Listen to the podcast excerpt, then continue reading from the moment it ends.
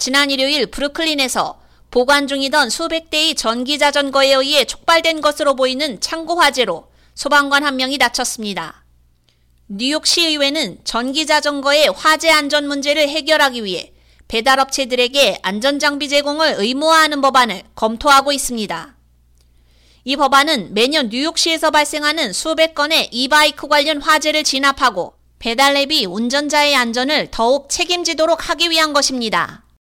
뉴욕시 배달원들 중 일부는 인증된 제품보다 더 저렴하기 때문에 인증되지 않은 전기 자전거로 배달을 하고 있습니다.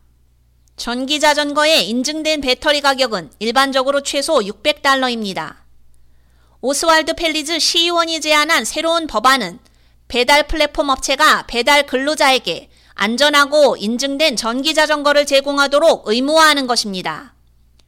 펠리즈 의원은 이 배달 회사들은 바로 이곳 뉴욕시에 가장 큰 시장을 가지고 있는데 그들이 이 전기 자전거로 인해 발생하는 많은 화재와 안전 문제들을 외면하는 것은 공정하지 않다고 생각한다고 밝혔습니다. 뉴욕시 소방국에 따르면 리튬이온 배터리는 올해 들어 지금까지 222건의 화재와 121명의 부상자, 14명의 사망자를 냈습니다. 23일 열린 청문회에서 배달원들은 배달 플랫폼들은 연간 수십억 달러를 축적하고 있으면서도 배달 직원들에게는 혜택을 제공하지 않고 있다며 법안 통과를 밀어붙였습니다. 하지만 도어대시와 같은 배달업체들은 이 법안에 반발하고 있습니다. 도어대시 대정부 관계 담당자인 토니 아나야는 우리에게 의무가 있다는 것에 100% 동의하지만 그 해결책이 이바이크 의무 제공은 아니라고 말했습니다.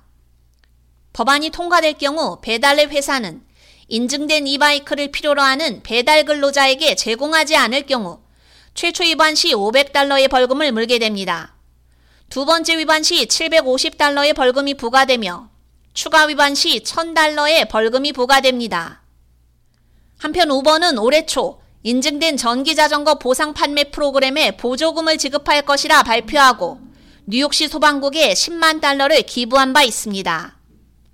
K-Radio 유지연입니다.